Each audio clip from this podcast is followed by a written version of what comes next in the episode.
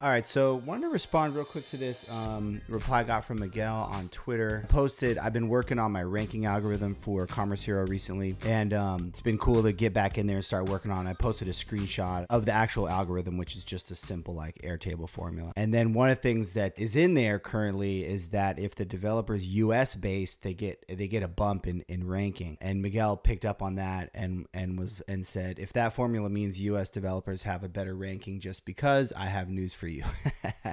So basically, there's a little bit of a of a tension in that the ranking is doing a few things. For one, it's it's just helping me. It's something I'm iterating on quite a lot. So th- nothing is really super set in stone, but like it's less of a reflection of exactly what is the exact theoretical best ranking of each person versus. Um, and actually, Matthew replied in a tweet which pretty much clarif- expressed this purpose uh, perfectly. It's really more about about reflecting the demand that I'm seeing. And so in my particular case, if there are two, let's say, equal developers, same pay, same skill set, one based in the U S, one based in, let's say, Eastern Europe, I have about three times as much demand from my particular client base for the U S based one.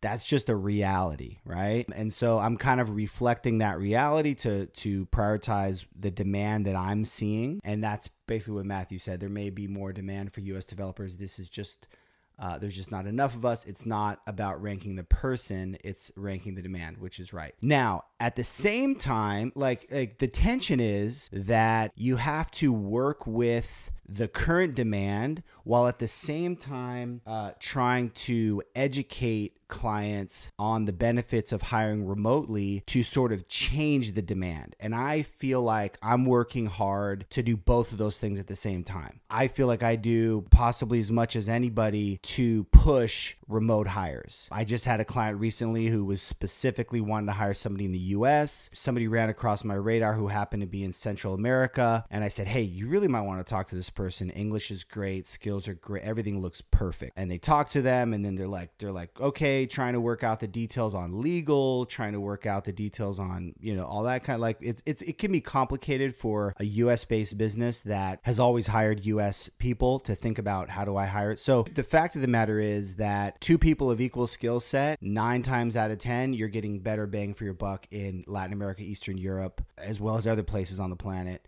than in the U S. That's just a fact, right? It's just supply and demand. Um, and so that's something that I think I push pretty heavily, but it's the kind of thing where I have to work with the demand, you know, uh, and at the same time, I have to try to change, I have to try to educate and change the demand at the same time. So there's kind of a tension there. So anyway, that was, that was all I wanted to explain on that.